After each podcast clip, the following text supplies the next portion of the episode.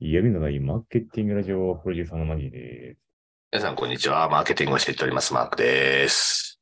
お願いいたします。はい、どうも。はい。じゃあ、本日の、えー、トークテーマは、これ難しいですよ。やらないという選択。やらないという選択。やらない。なんかやらないこと決めてます？まあ、よく、こう、授業でも教えるんだけど、戦略とはやらないことを決めることだ、みたいなことを言うけどね。確かに。やることを決めるんじゃなくて、やらないことを決めていくと。まあ、時間と費用とかリソースが有限なので、全部がやれないから、やれない、やりたいことを決めるにあたっては、やらないことを先に決めるっていう。そんな中で最近やらないと決めたものなんかあります？最近やらないと決めたのは、なんだろうな。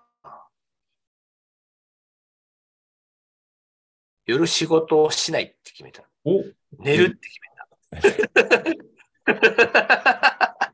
当たり前やな。当たり前やったわ。もう寝よう。まあ、寝るのが一番のソリューションだってね、いう、誰か偉い人が言ってた気がするけど、なので寝た、らパフォーマンス上がるしね、タイパいいからね。はい。僕あの、年始に、あの、もう胸筋を鍛えるのをやめます。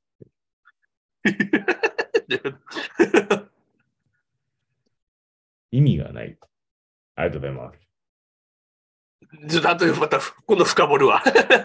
ということで今日のニュースやっていきましょはい。う。こちら、えフラッシュニュースいくつかお上げですけども、メタバース上のデジタルアイテムをリアル商品に DNP が新 EC サービスということで、大日本印刷さんが、えーゲームやメタバースなどで流通するデジタルアイテムを提供するサービス事業者向けに、デジタルアイテムと同一のリアル商品をワンストップで販売可能な EC サービスを開始すると発表しました。はい。ということでございます。このニュース性としてはあって、でも中身見ると別に大したことないんですよ。あの、なんか、画像についた T シャツを販売するみたいな、今までよくあったものなんあ、です。そうなの？そうそうそうそう。なんかほら、昔さ、あの、モンハンかなんかをさ、うん。あの、えこれやってたよね。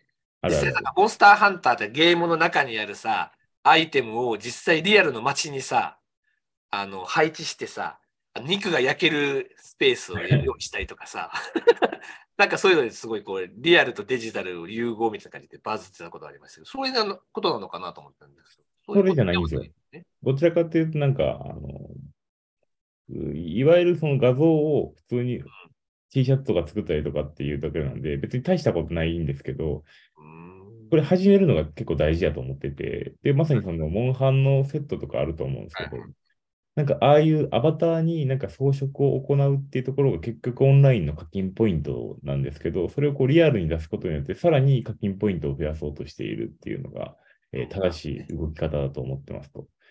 で、その中で、なんかあの、やっぱそのじじ、まあ、剣とか武器とかはさすがに無理だと思うんですけども、着ている衣装なんかっていうのは割とありだなと思っていて、まあ、いわゆるこうコスプレの世界みたいな感じですね。うですね。うん。だからなんかそこの衣装みたいなところを、例えばクラウドファンディングで人を募って、で、じゃあオンラインからリアルにやりましょうみたいなのが流れとして増えてくると、ちょっと新しい文化として世の中にこう出てくるんであれば、結構面白い世界観出てくるんじゃないかなと思ってます。まあでもそういうのって結構バズりやすいっていうのもあるし、コンテンツ化しやすいっていうのはありますね。ファンが固定ファンが結構ついてるのもあるから、収益化しやすいっていうのもあるかもしれない。そう特にフラファンみたいなやつだとね。それが、まあ、大日本印刷っていう、まあ、いろんな新規事業に投資したりとか、自分でやるっていうところの中でいくと、まだ筋が良さそうな新規事業をやられてるなっていう印象で、まあ 3D プリンター含めてさ、なんかいろいろとこう出していくっていうところに、いろいろと張ってましたけど、なかなかうまくいってないんで、まあ、ぜひこういうところでなんかあのリアルに衣装とか、まあ、しょまあ、いや、まあ、衣装ぐらいしかないと思うんだけどね、多分、もう儲かるというか、ニーズがありそうなのは。うん。確かに確かに。鎧とみたいなやつとか、ななんかそういうのもどんどん作られてくると、ちょっと中二感あって面白いんじゃないかなっていうのが。まあ、あとみんなやっぱそういうの好きだよね。うんなんやかんやとこのガジェット系みたいなやつとかね。そうそうそうそう。よくあの、あれなの、仮面ライダーのさ、うん、バイクを再現してみましたとかさ、あの結構よくあるけどさ、ああいうの楽しくていいよね。そうだね。トゥーザフューチャーのあのさ、車デロリアンがさ。展示されるとみんなやっぱ見に行くとかね。うん リアルなものに見えるのはやっぱいいんやろね。バットマンの車とかね。そうそうそうそうそううそう。ん。まあああいうのは確かにいいと思う。だからそうそういうところの、なんか、現実界を導き出してもらいたいと思いますっていうニュースでした。うんなるほど、なるほど。いいですね。いいフラッシュニュースです。。はいい。じゃあ次。はいはい。と、もう一個ね、僕がこう持ってきたのはね、これなんですけどね。これ、ウームさんが23年5月期決算月予想下方修正しましたっていうニュースなんですけどもお、この修正理由が面白くて、面白くてって言ったらちょっと語弊があるんだけど、YouTube ショートの再生回数が増加したことによって、YouTube ショートを除く動画再生回数が当初の想定を下回る推移をしていることっていう理由の最初に上がってるんですよ、これ。ほまあ、ウームさんって、まあ、皆さんもご存知の通りですけど、いろいろ YouTuber の方抱えてらっしゃったりとかして、でそこでこう収益化されてるわけじゃないですか。で、インフルエンサーマーケティングなんかをさ、やってらっしゃるわけなんですけど、う。うん一。つのまあ収益源になってたわけですよね。インフルエンサーにとってもこの YouTube の動画再生回数というの。うんそれが YouTube ショートの再生回数が増えたことで、YouTube ショート以外の動画再生回数が減ってるっていう。なんかあの、なるほどっていうのをい一旦思うんやけども、そこに因果はあるのかっていうところですよね。はいはいはいはい。そもそも YouTube だけしか見てなければそういう風に見えるけど、うん。他にもあるやろっていう。あね、TikTok とかもね、うん。そっちもショート系のやつでやっぱりこう流れてたりとかもしますけどね。あとインスタもリールとかで、ね、流れるんですけれど。まあその他にももちろんそのいろんなその、なんていうの？売上低下要因みたいなことが、まあいろいろ挙げられているのがそのインフルエンサーマーケティングの普及による案件の分散化とか、なんかマーケティング領域のビジネスが当初の想定を下回るとか、まあゲームのなんかタイトルがうまくいかなかったとかっていうのはまああるんですけど、まあ、個人的にちょっとこうフラッシュニュースとしての面白さとしては、だから、あインフルエンサーマーケティングもだからちょっとこう、少しこう踊り場みたいなことが来てて、新しいプラットフォームに探さないといけないとか、やり方をちょっと考えていくっていう時期に来てるんだろうなっていうのがなんとなくね、思いました。最近なんか YouTube とかでも名だたる人たちが、昔のレジェンドの人たちが結構もう動画の再生数やっぱ減ってきたりとかして縮小したりみたいなことね、繰り返してたりもしますので、うん面白いなと思ってちょっとこのニュースを見てました。なるほどね。流行り物企業だよね。こういうインフルエンサーマーケティングの会社っていうのはね、まあ上場もしてるけどもね。うん。なるほど。まあ、言うても利益出てるしね。あ、そうそうだ。で もまあ、結構利益が出てんだけどね。下方修正をまあしましたっていう話ではあるんですけどね。はい。ありがとうございます。はい、そんな感じのニュースでございました。あれ、まだいけんだっけ？まだ一本もいけるよ。もう一本行きましょうか。これやりましょうか。昨日本当これ話す予定だったやつなんですけども。えー、AI 生成のコピーはどれ？日本語特化の AI 基盤モデルっていうことハイパークローバーね。はいはい。はいはい。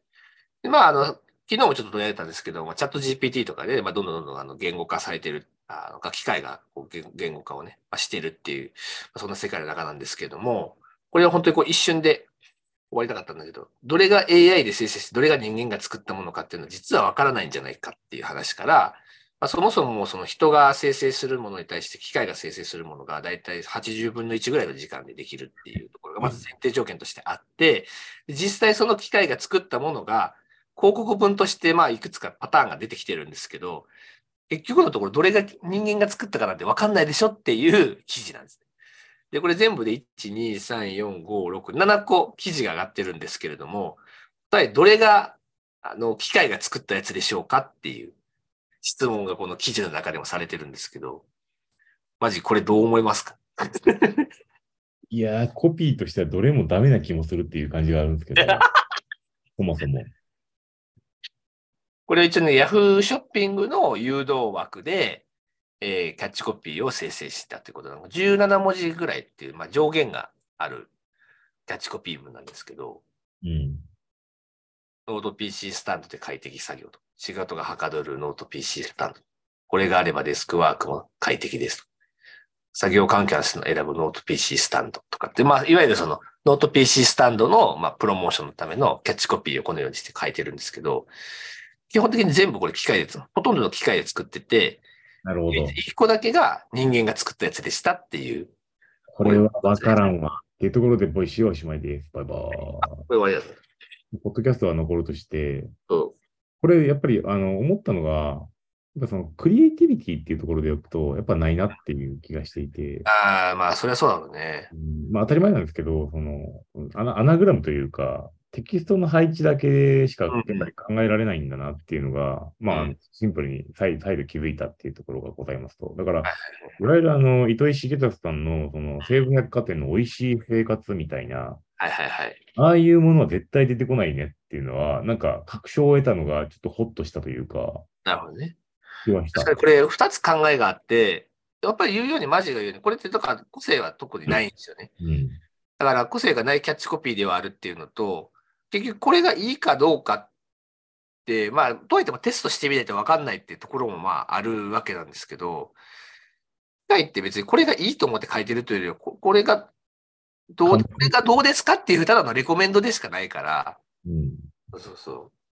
やっぱりこの見分けられることが別に重要か重要かじゃないかっていうより、どれがまあ刺さるか刺さらないかっていうことだけが大事であって、見分けがつかないから、だから機械でいいやんとはならないだろうっていうのは確かに思うね。これを見るとね。だだから、その、し商品、ヤフーショッピングの商品についてのタイトルぐらいであれば、まあ、正直どれでもいいから、テストして一番売れるやつにしようぜっていうところであれば、特に何の問題もあそれでいいよねそういうこと、です。だけど、キャッチコピーとかにはやっぱなり得ないんですよね。うん、ありえないね、確かに。だから、商品キャッチコピーっていう言い方をここで記事にしてるんだけど、それはだからちょっと違うんだよね。そうだよね。だからタイトル、タイトルなんだよね。商品の説明タイトルっていう言い方になったらいいんだけどね。コピーが PC が作れるみたいな言い方をされちゃうと、ちょっとなんとなく違和感はあるかなって感じですね。るね。っていうニュースでした。はい、ありがとうございます。ポッドキャストの方が身のある内容でございました。ありがとうございます。はい、また明日。バイバイ。